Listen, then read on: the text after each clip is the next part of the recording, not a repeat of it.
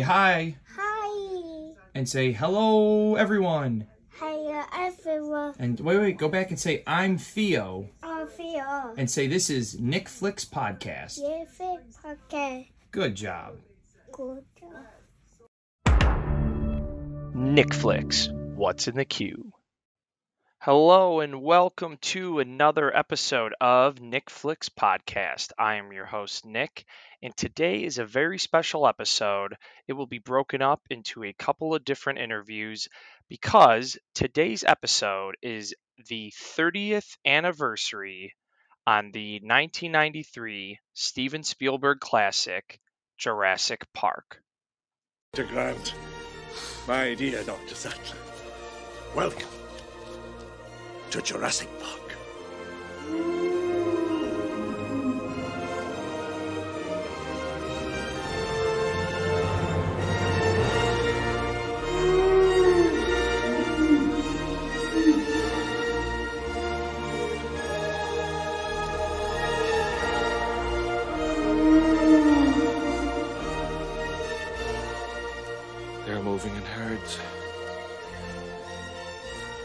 Do move in herds.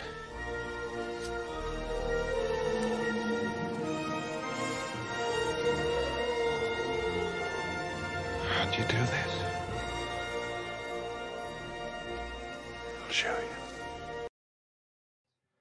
All right. Uh, I'd like to welcome a very special guest uh, who I met on Twitter through uh, just the love of the movie Jurassic Park. Uh, everyone, please welcome Tom. Tom, how you doing today? Hey, yeah, I'm good, thank you, Nick. Thank you for having me on the show. This is going to be a lot of fun.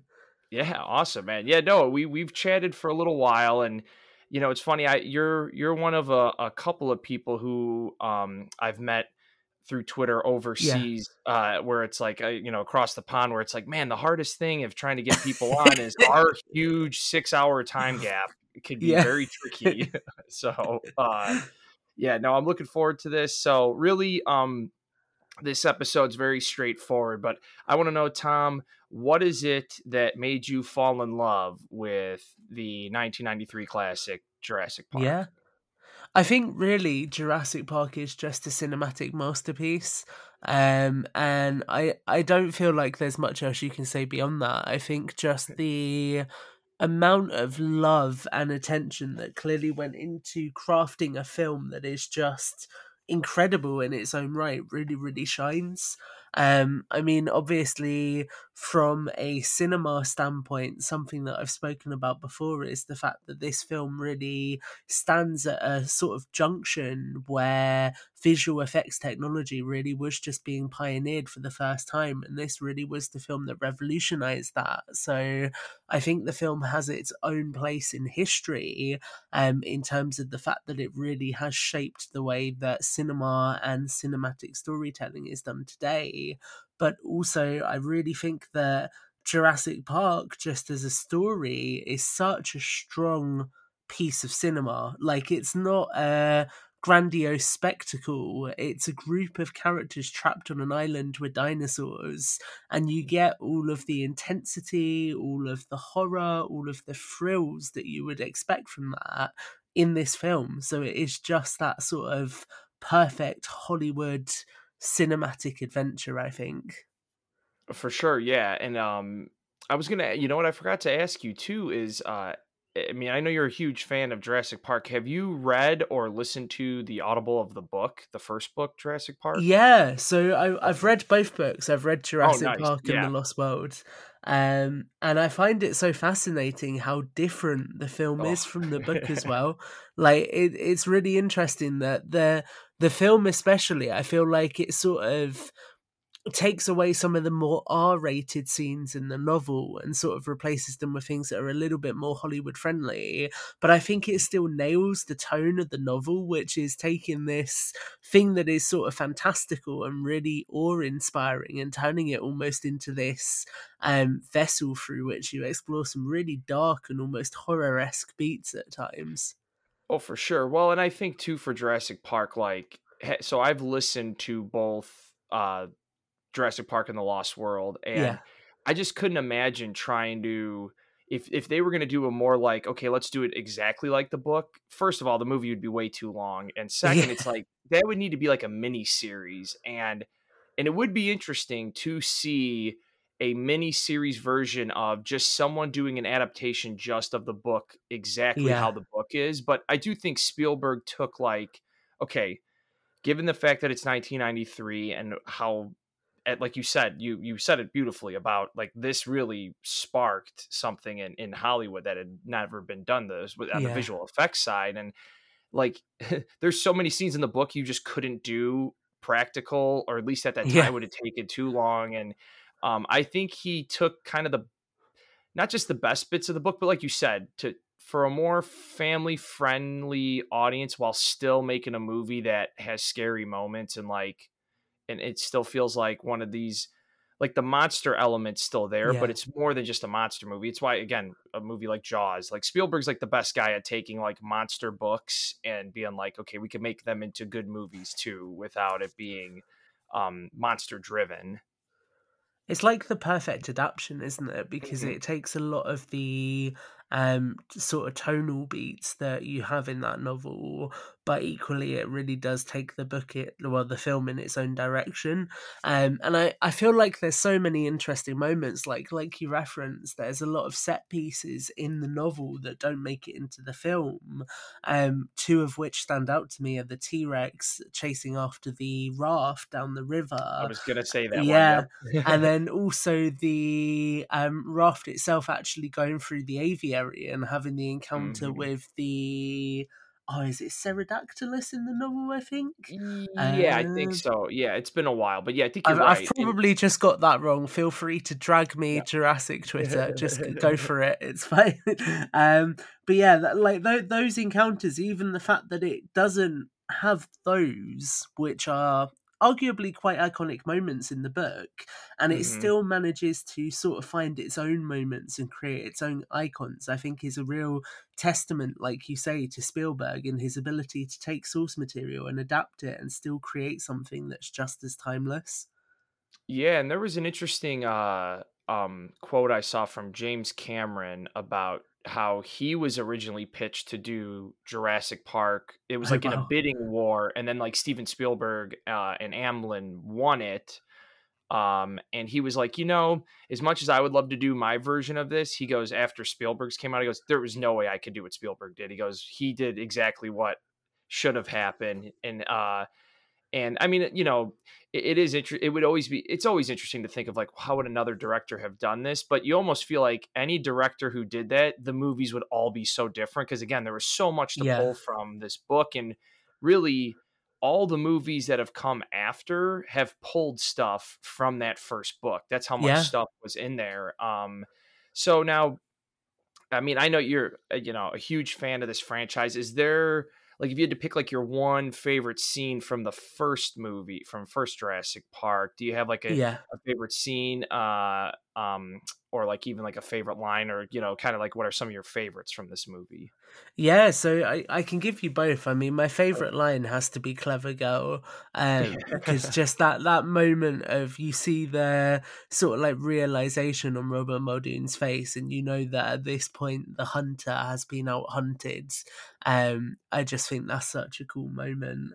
Um, and I think for favorite scene, it has to be that T Rex breakout. You know, I remember when I interviewed TyRuben Ellingson, who was the VFX. Um, oh, I want to use the word director, but it's not quite the right job title. But the one of the people who looked after the VFX on Jurassic Park, um, he was saying that they made a conscious decision to do that at night time, so the VFX looked better.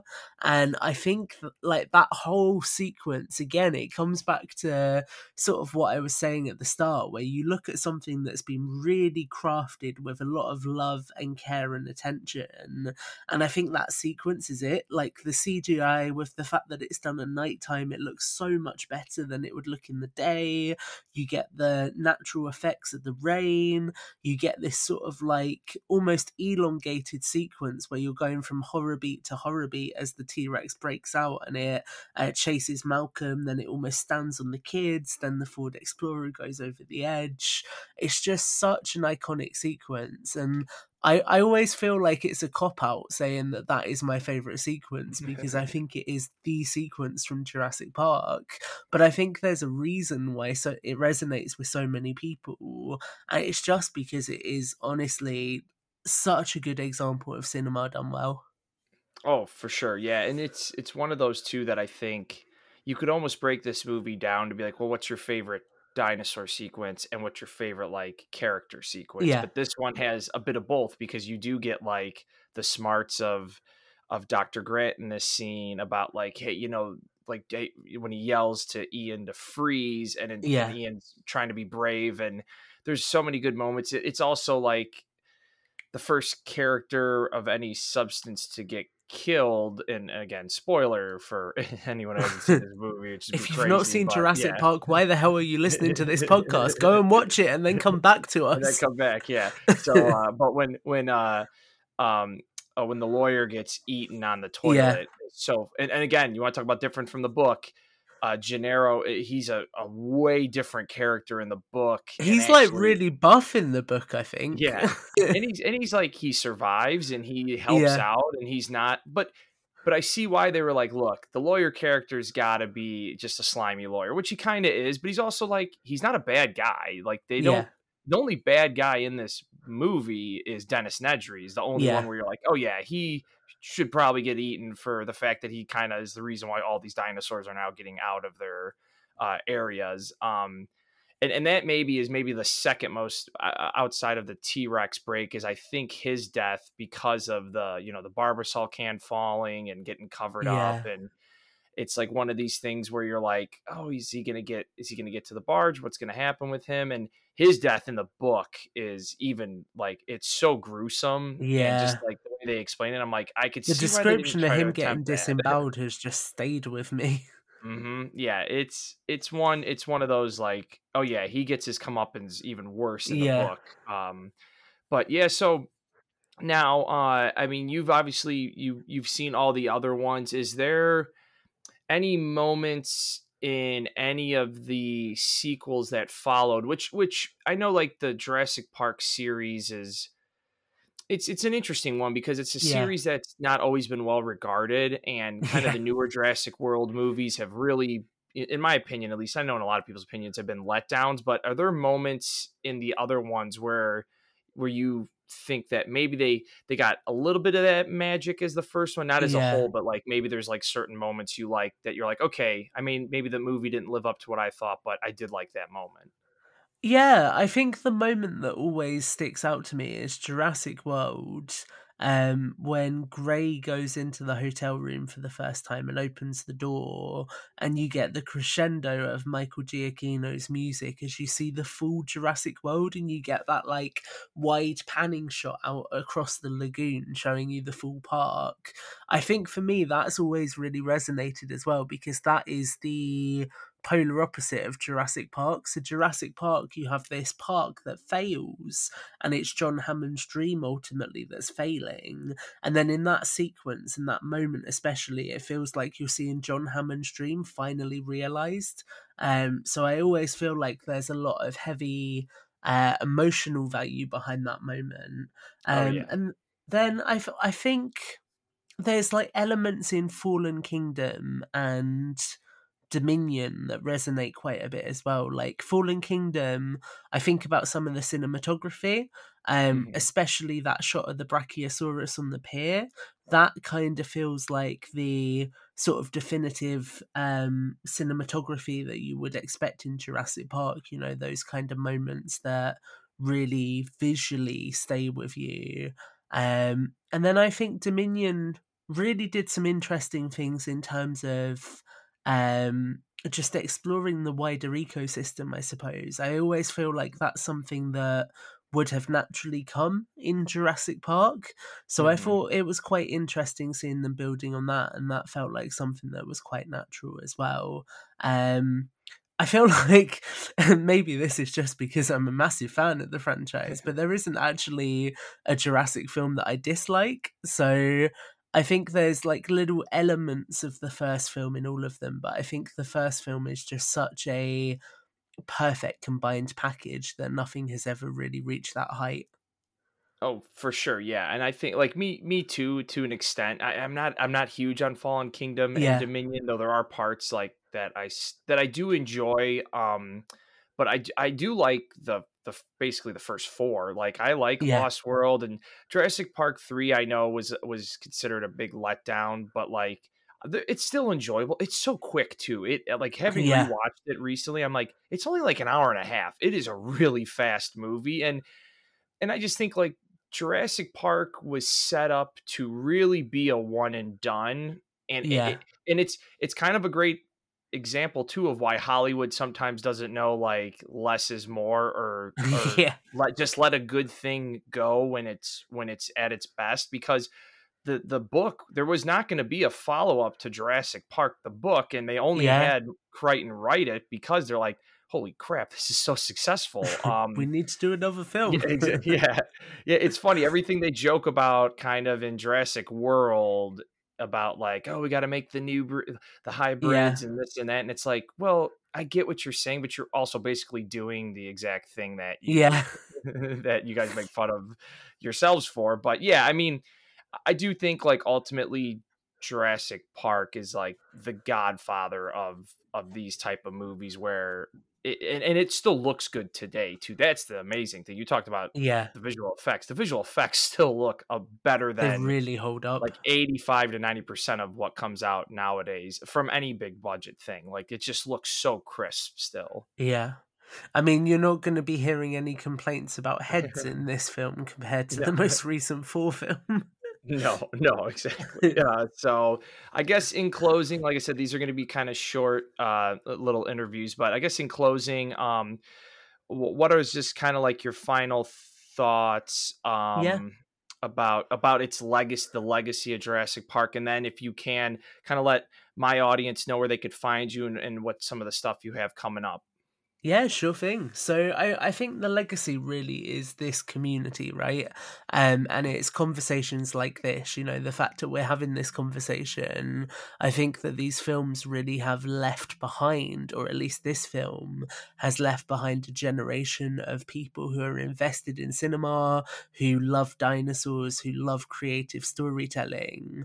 Um, so I really hope that the legacy of this is maybe it inspires some of the next great filmmakers to go out and uh, produce their own films.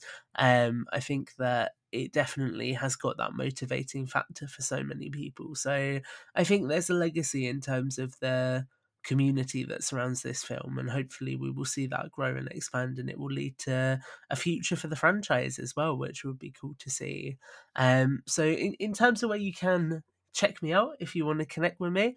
Um, feel free to come and hang out on Twitter or Instagram at Tom Jurassic. Um, you'll find me quite easily over there. Um, I also record frequently for the Jurassic Park podcast, and at the moment we are airing an audio drama series set between Jurassic World Fallen Kingdom and Jurassic World Dominion um, called Tales from a Jurassic World. And we literally just dropped episode four 45 minutes ago. So come check out that audio drama. Um, it's been a lot of fun working on that, and I'm really excited to work on season two. Awesome, man. Well, hey, thank you again for coming on. And like I said, we'll we'll we'll definitely do uh, another Jurassic Park thing down the road. 100%. Sure. Or a Jurassic World thing, right, Nick? Oh yeah, oh yeah. You know what? Now we could we could we'll be able to move on to Jurassic World because that would be a fun one to examine too. Um, there we go. So, all right, man. Well, thank you again, Tom. It's been a pleasure. How do you know they're all female? Does somebody go out in the park and pull up the dinosaur skirts? We control their chromosomes. It's really not that difficult. All vertebrate embryos are inherently female anyway. They just require an extra hormone given at the right developmental stage to make them male. We simply deny them that. Deny them that? John, the kind of control you're attempting is, uh, it's not possible. Listen, if there's one thing the history of evolution has taught us, it's that life will not be contained. Life breaks free, it expands to new territories, and it crashes through barriers painfully, maybe even dangerously, but, uh, well, there it is.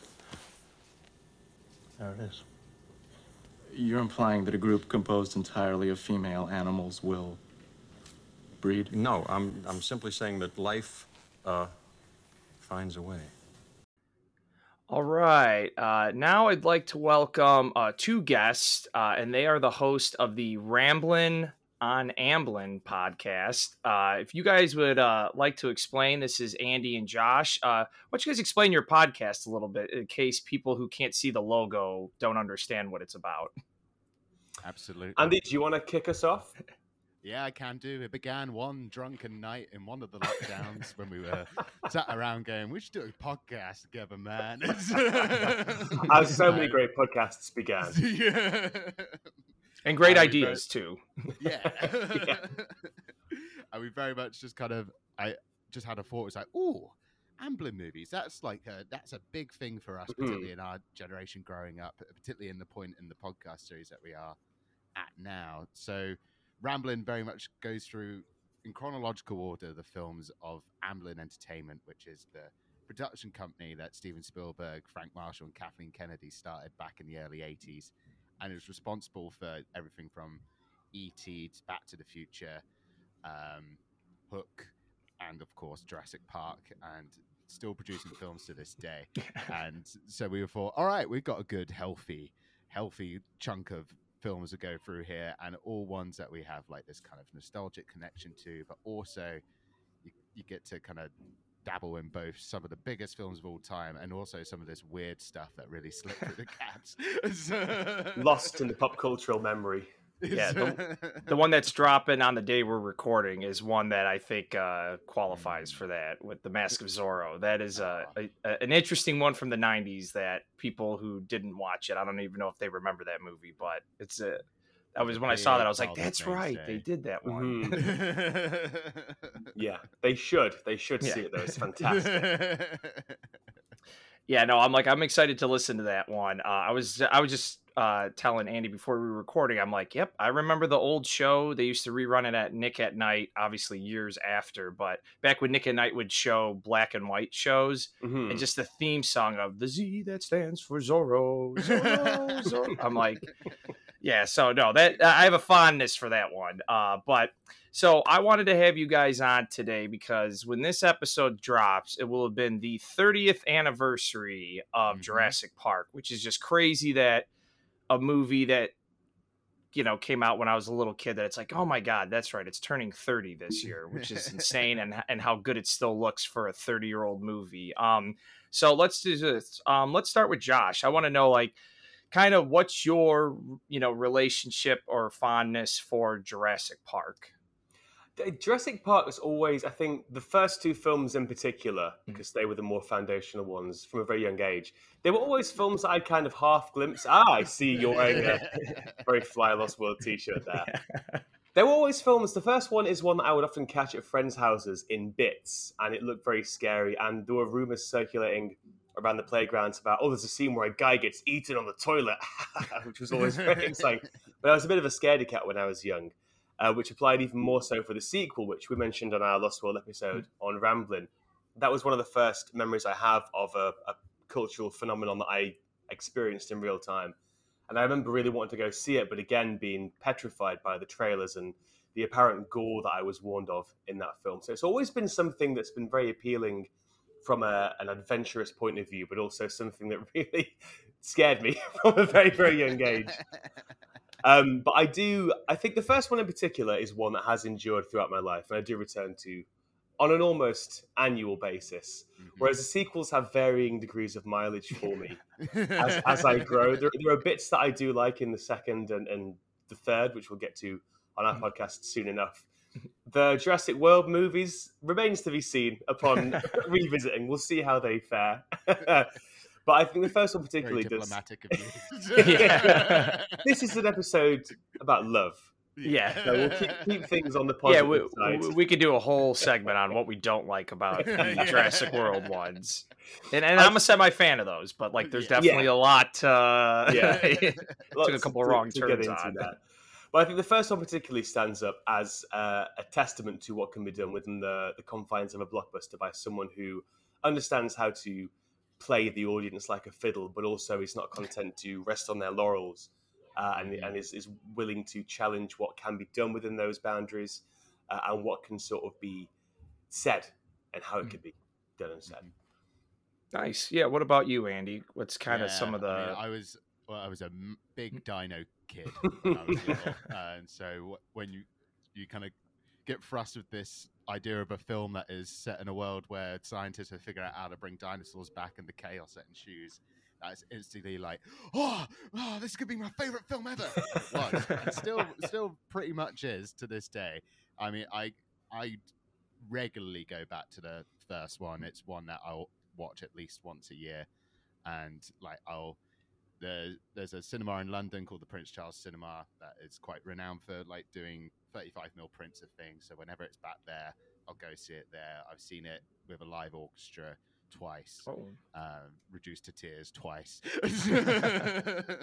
but it is one of those quintessential blockbusters that is a, a if someone's like, "Why do you like movies so much?" It's like, "Oh, because things like Jurassic Park exist. It's something Mm. that ma- marries uh, awe and spectacle with horror and excitement and thrills. And like you say, when you're younger, you kind of look at it as a movie that brings dinosaurs back to life, and then when you're older, you kind of you, you grow to appreciate exactly what this movie means in the grand pantheon of Mm. movie making and what, what kind of new era it beckons in as a kind of ground pa- groundbreaking piece of work with particularly visual effects but then also how it's quite a unique beast in its marrying of like quite quite complex uh, um, existential questions that it Mm. throws up like it's a film that really enjoys the spectacle of it and then will take a minute to have its main characters sit around the dinner table and discuss, discuss the philosophy at stake here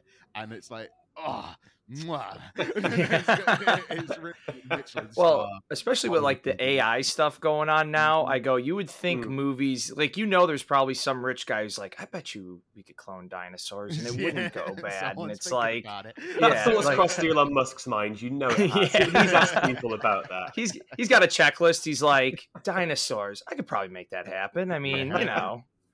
So yeah, it's it's uh it's a movie that when you guys talk about revisiting, um, I think that's probably one of the most enduring legacies of it. Is it's so rewatchable, but I think as you get older.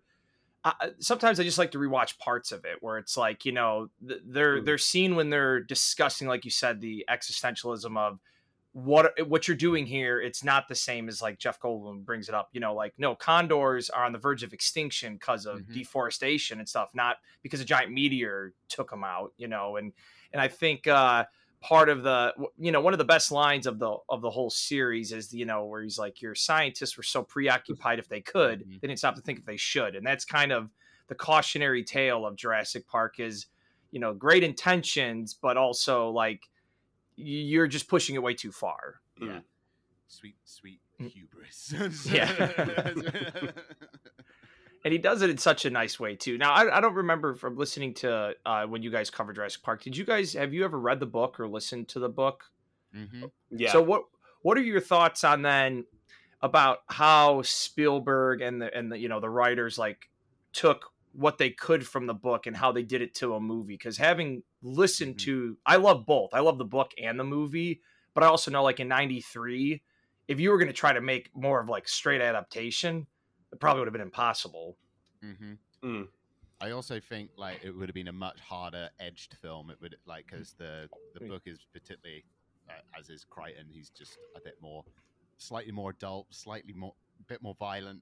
Mm. And uh, I always think back to like the when the first movie was coming out, there was very much a bidding war for that book. Mhm. And one of the guys who was very much on the on the cusp of getting it before Spielberg swoops in and kind of takes out all the competition is James Cameron, and I can Mm. feel that would fit the more techno thriller aspect of Mhm. Michael Crichton's work. But with what like kind of Spielberg takes with that text is like he recognizes the overall appeal that dinosaurs have. It's not dinosaurs are something that fascinate kids and adults alike. So to kind of cut one off would seem like you're really limiting the potential of the this story. So to kind of take that book that is a bit more harder edged and open it up a bit more whilst kind of maintaining the uh, frills and fret level of it, I think is part of why it's again I pair it with Jaws as kind of my go-to examples of when someone says,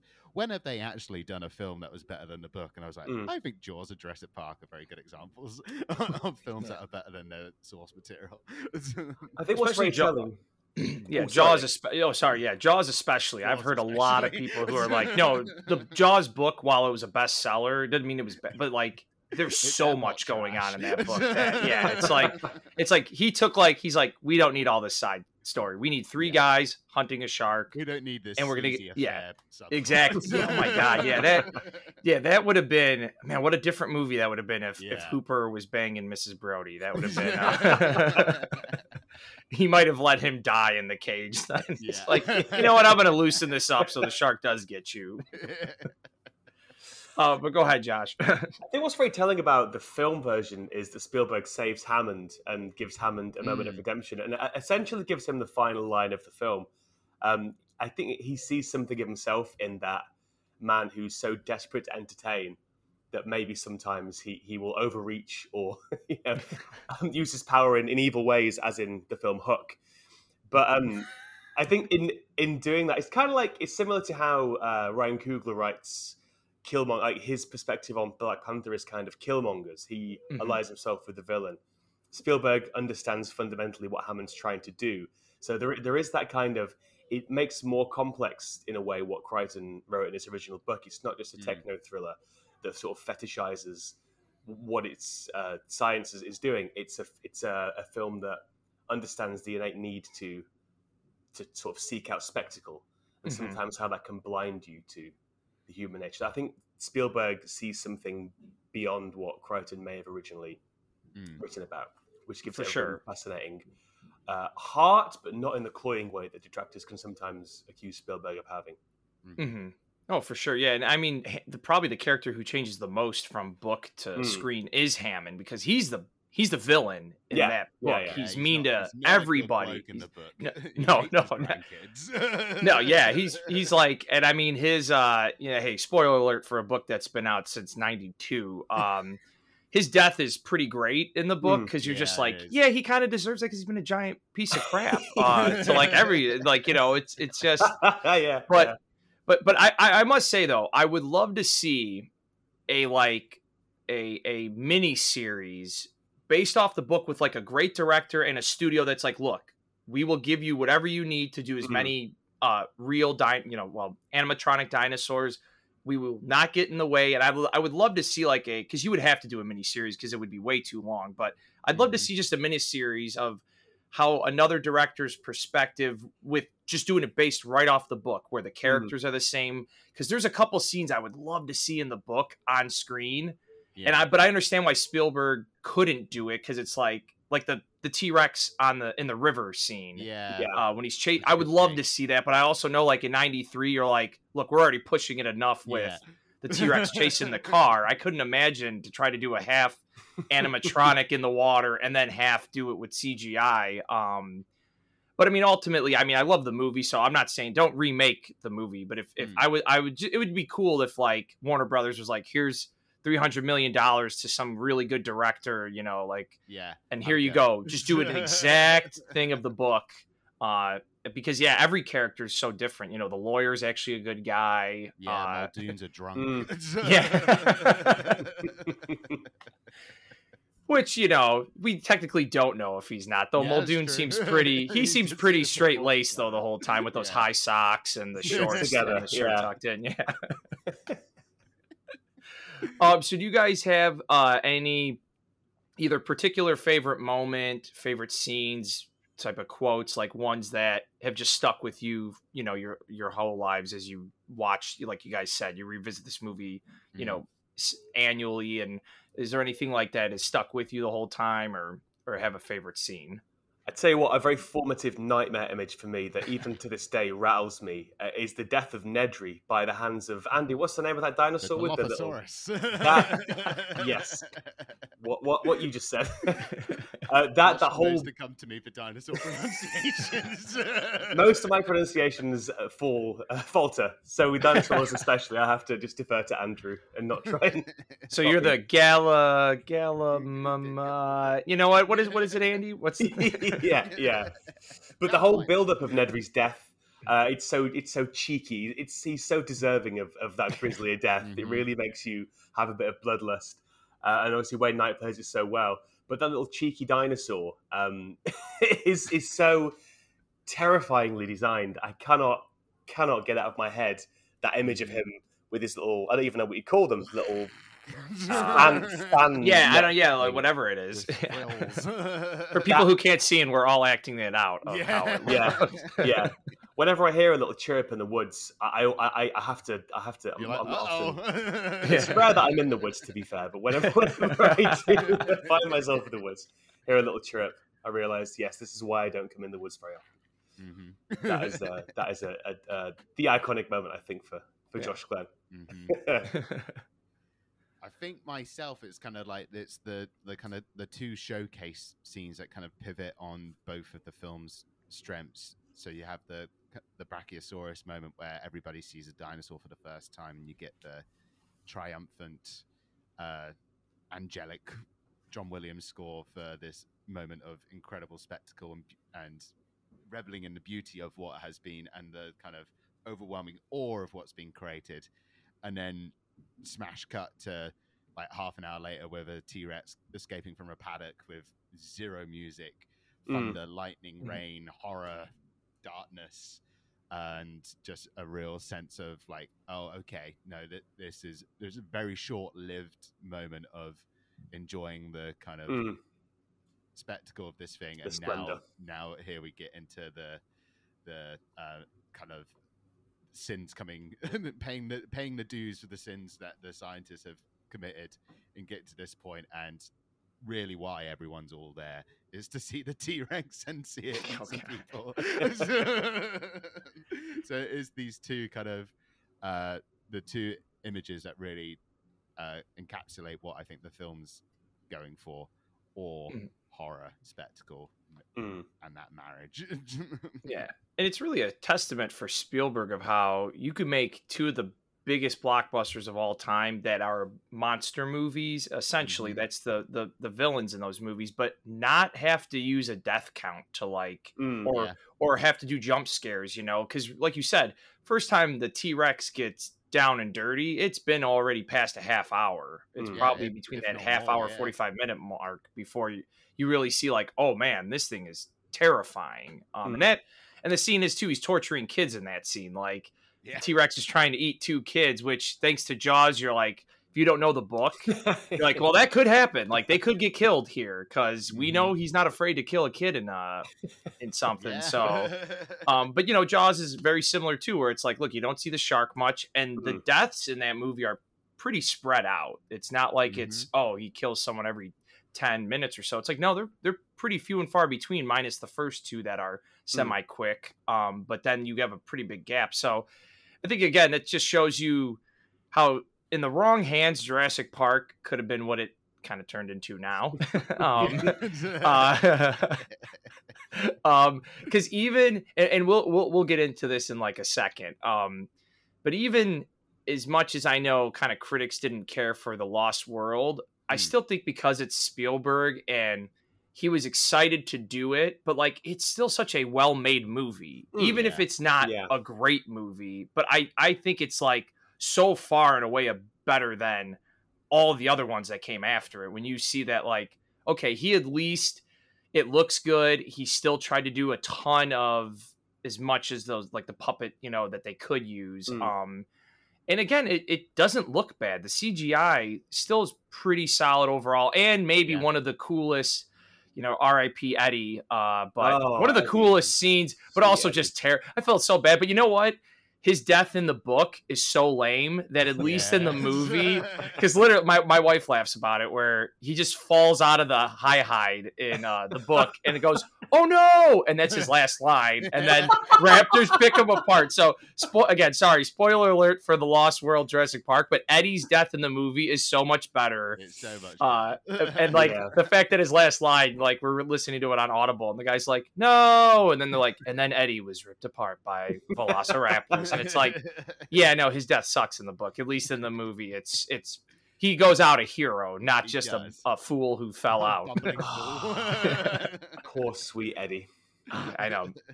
He it was it was one of those deaths that I'm like, it's every time watching it as a kid, I was like, no, just Eddie, just drive away, just drive away. Don't. I'm like, like let them. They're fine. They're fine. Leave Leave them. them. Leave them. They suck. Yeah. It's all their fault.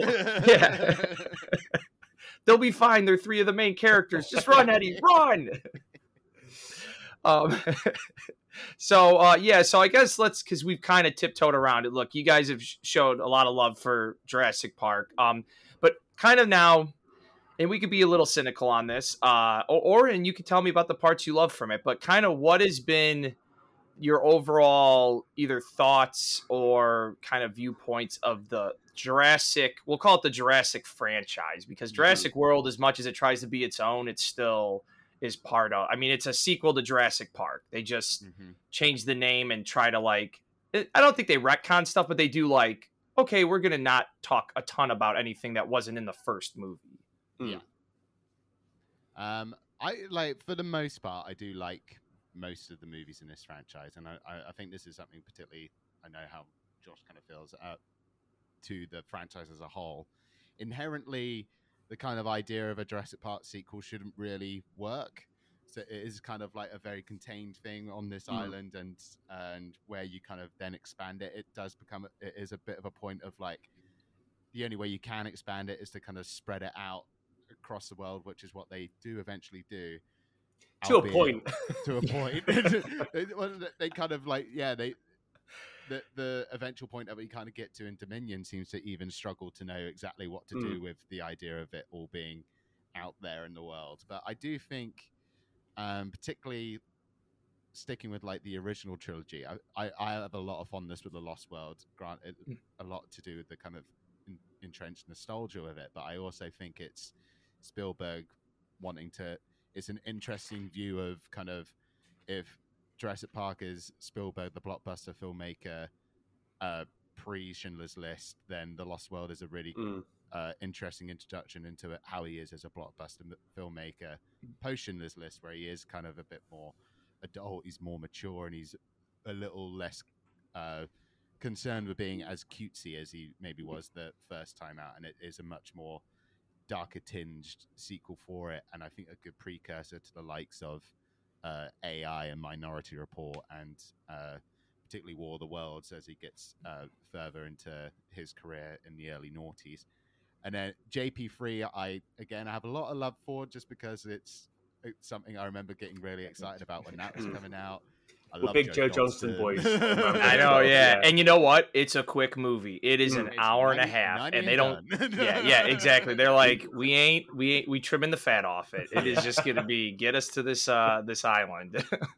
and and I do like I remember getting so excited for when Jurassic World was coming out and really getting wrapped up in that hype um Mm. in uh when that was coming together because it had been so long and like I was excited to see what the pro- possibility of it was now and I, I do think each one of those movies gets progressively worse and they don't hold up very well on rewatch uh any of them but like I, I appreciate like the idea of what they have to do to kind of expand it and just kind of doing something a bit more whole hog and arguably something a lot more Crichton esque in Mm. the way it does develop the idea of DNA and genetics and this kind of genetic ma- manipulation in the wider world. But they are bigger, broader monster movies than I think Mm. any of, uh, particularly the first two in the franchise, are that bothered at being.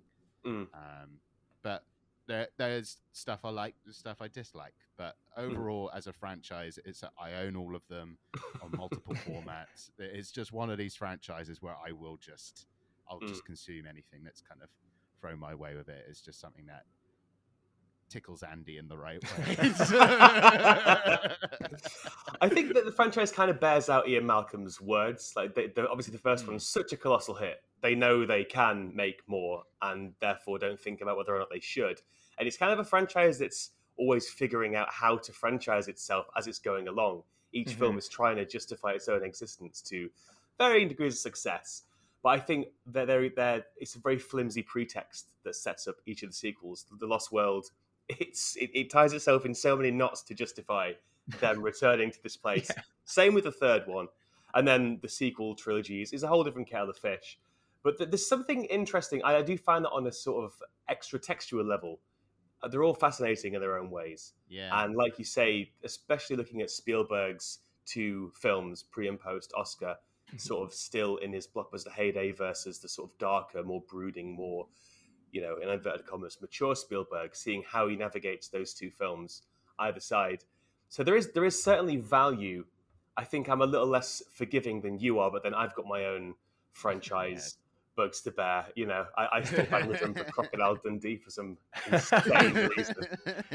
Oh man, well, you've seen the uh, not to get a tangent on Crocodile Dundee, but the fake Crocodile Dundee with uh, Danny McBride when they were just doing Yeah. this in Australia, and I'm like, Yeah. I really don't want to see that movie because they had so many people and it, it actually looked really funny. I'm like, oh, they couldn't have just made like a TV movie of that, like, but yeah. Uh, well, it's funny too. You know, two of his, his so not counting Indiana Jones because that was Mm. him and Lucas. So like two of Spielberg's franchises that weren't meant to be franchises, Jaws and Jurassic Park. He Yeah. ties the bow perfectly on both of them. Mm. Now he didn't return for Jaws. Clearly, he was like, "No, that's a one and done. That was a nightmare of a shoot. It's a classic Oh, no, movie." but- shark again. yeah, oh yeah. Like, oh, another big shark, and then like one that follows his family in the fourth one. That Oh, makes no yeah. sense. Like, like that franchise goes way off the rails. But like Jurassic Park clearly was a Spielberg. It was the biggest hit of all time at the time. Like, you Mhm. have to do a sequel, and it's like. Well, okay, if we're gonna do a sequel, I'm gonna do it how I want, and Mhm. then Crichton, you have to write a book. Like it was Mm. Yeah. definitely not a well thought out sequel, Again, but 'cause, like even Crichton Yeah. doesn't like sequels. no, Crichton's like, wait, what? I have to write a whole nother. He's like, no, damn long Jurassic Park Yeah. is like, I don't want Um, to, but also money. Yeah. He's like, you know what? They showed him the check, and he looked at it. Was like, I'll get you a sequel. Give me, give me three weeks. I got you something.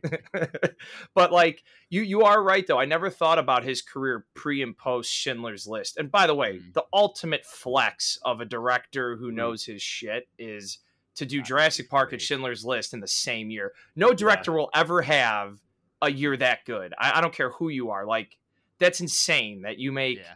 An all-time great drama about a subject matter that ends up being a huge financial hit too, Yeah. in a Mhm. black and white three-hour-long Holocaust movie, and then the most maybe one of the most important you know CGI blockbusters uh, of all time. So yeah, just just insane. But uh, I was gonna say, what's so Josh? What's your uh, cross to bear franchise, really quick? I know you said Crocodile Dundee, but is there Um, like a, a in, not in, in a, in a more serious way. I, I, I suppose, uh, obviously, Back to the Future is, is my equivalent of uh, Jurassic Park and what that is to Andy. And I, I think I like the second one in particular. Oh, actually, no, I'm overlooking the most obvious one the Matrix movies.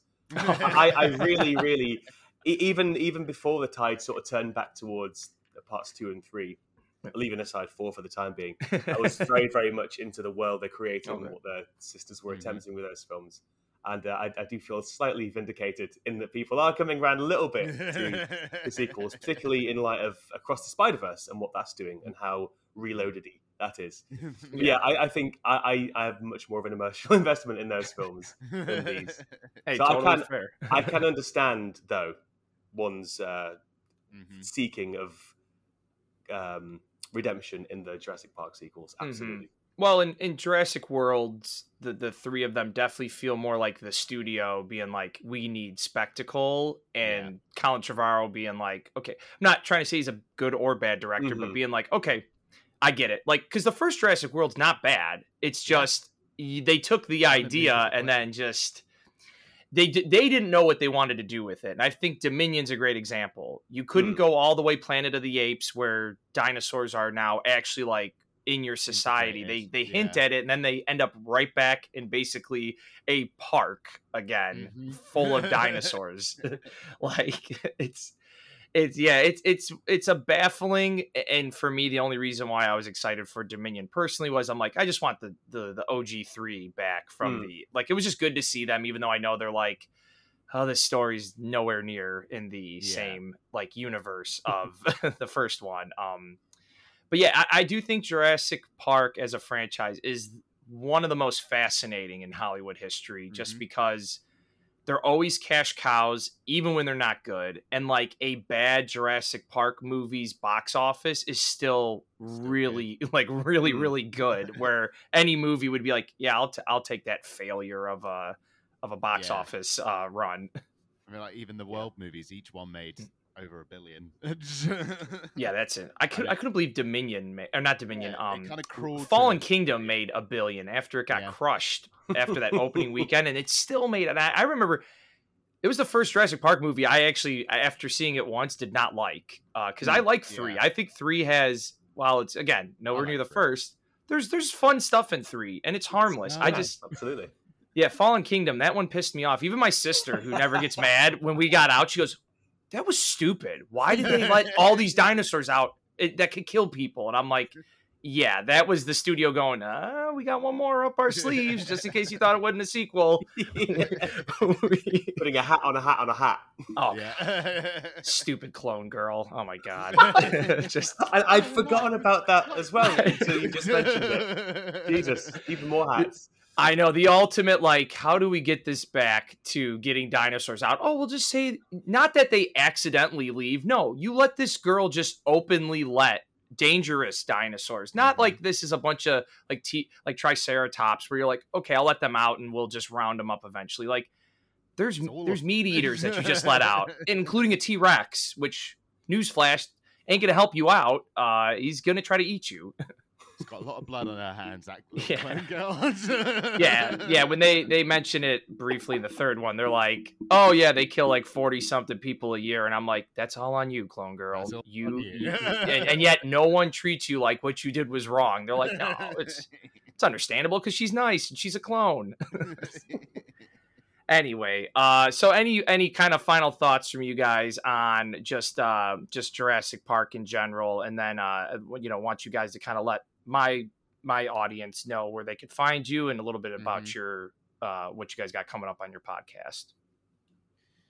Yeah, I'll I'll I'll, I'll kick off. I'll, I'll just say like I think even we've kind of talked about how the, it, it is very much a franchise diminishing returns, but I don't think anything is ever anything will ever rob the, the the power that the first one still has. I think it's very much a franchise that even younger audiences who may be coming into it in world are kind of going back to the original three and finding that there's still a lot to offer there, both in the kind of richness of its characters and also of its of the spectacle that it has to offer. And I yeah, it's still for me a, very much a the high benchmark of that kind of Hollywood filmmaking. Uh, No Mm. matter what where it kind of goes and where it might go in the future, because um, no franchise stays dead for very long. Yeah, if an asteroid can't wipe out this franchise, uh, yeah, I don't know. I mean, that's probably the best final word. They just, they just they, they mostly hold up. There's something to enjoy in most of them, at least in those first three. Like I say, I haven't seen the sequel series for a while, so I'll I'll keep stum on that one. yeah. But um, there's just some exemplary filmmaking, obviously in the first two particularly. But Joe Johnston's a guy we really rate, and he, he Yeah. acquits himself well in the world. It's a nice little fleet, concise, trim, more family-friendly B movie. But it still actually has. Now I'm thinking about it. Quite a few The moments of bits and that brutality. oh yeah, no, there's there's definitely some. I watched it uh, not too long ago. and I was like, man, I know people. Mm. I, I think some people have come around on it, especially I Mm. think after the Jurassic World movies. It's like actually, you know what? Three is pretty entertaining and qu- again Mhm. quick. It's Yeah. Yeah. at worst is it's like it just trims all the fat off of what the other movies have added. Mhm. So, all right, and then uh, where everyone could find you guys. Yeah, absolutely. We're, you can find us on Twitter at Ramblin' Amblin, and the uh, the podcast itself is available wherever you do get your podcasts. At the time of recording, we've just released our aforementioned Mask of Zorro episode, so we're right into the late '90s now. Um, Mhm. about to, our, our next upcoming episode will be Saving Private Ryan, and then we're kind of getting out of out of the late '90s and into the early noughties, where we will be touching upon Jurassic Park 3 and then going on to the future we will also be covering those world movies so um, yeah but there's still plenty of Amblin Amblin uh, joints for us to get to so that the we're a good way through the journey. There's a lot to go back on, but we've still got a good way to go. Exciting times to come. The dark Spielberg paranoid sci-fi films, Yeah. Flintstones and Viva Rock Vegas. It, it's endless, really. It's a pretty dark movie, Viva Rock Vegas. Well, Andy and Josh, man, thank you guys so much for uh, for joining me on this episode. This was a lot of fun, man. I enjoyed get to actually finally getting to meet you guys. You know, Yeah, part of absolutely, our little Twitter uh, podcast group that we have. So, all right, man, thank you guys so much for coming on. All right, Thanks for having Pleasure. us. Thanks so much. take care.